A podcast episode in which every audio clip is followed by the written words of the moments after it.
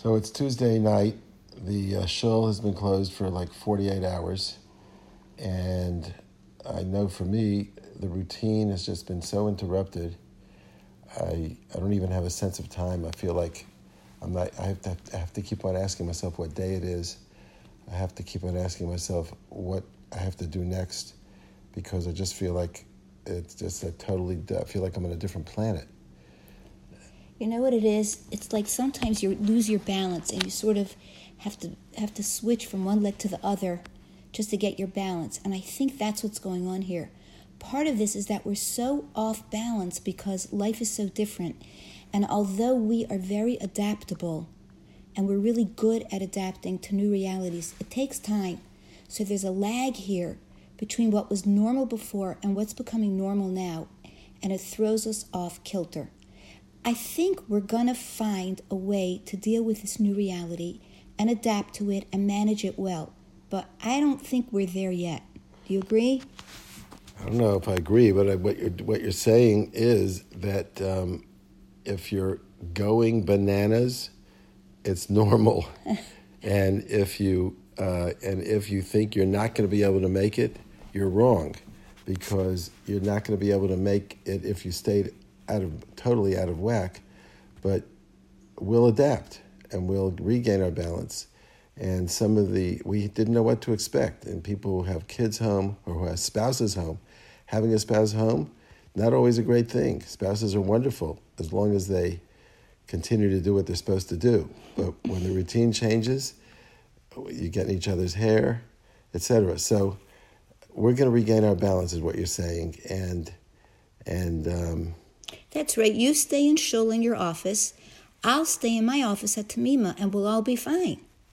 Yeah, but that that's not going to work because because I know you're home, and uh, so I can't just stay in shul. And there's nobody in shul to talk to anyway. I'm climbing the walls. You know, I once read a story a long time ago about this evil person who put a kind of a poison into the water system in a city.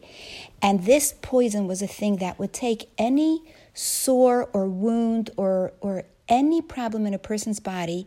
And once they drank this water or breathed in the air, I can't remember if it was the water or the air, once they that affected them, then a tiny sore would become this huge, huge thing, and anything wrong in their body blew up tremendously. And that's what's happening now. That's what I'm hearing from people around me. Like, if a person has a tendency towards depression, it's blowing up now. If a person suffers when they're not in contact with other people a little bit, it's blowing up now. If a person has a problem with patience with their children, it's blowing up now. And I think that that's what we have to address. What do we do about these tendencies we have that are so exacerbated right now? Know, I think the question alone is a good question. I don't think we even have the answer. We don't have to have the answer. We have to have patience with ourselves for being impatient. We have to have tolerance for ourselves for being intolerant. And we have to have forgiveness for ourselves for being unforgiving. Uh, we're going to regain our balance over time and we're going to find a new way. It's like walking on the moon. At first, if you use the exact same muscles as on Earth, you're going to fall forward or backward. You've got to adjust. It's going to take time, and we're going to make it. And meanwhile, what I see is a tremendous amount of care and loving kindness expressed to other people, out of the house mostly, but that's because that's our true nature of wanting to give and share is expressed more easily with other people, and there's a tremendous amount of that. So we want to borrow that chesed that we want to give outside and give it inside also, and uh, it'll it'll it'll work out.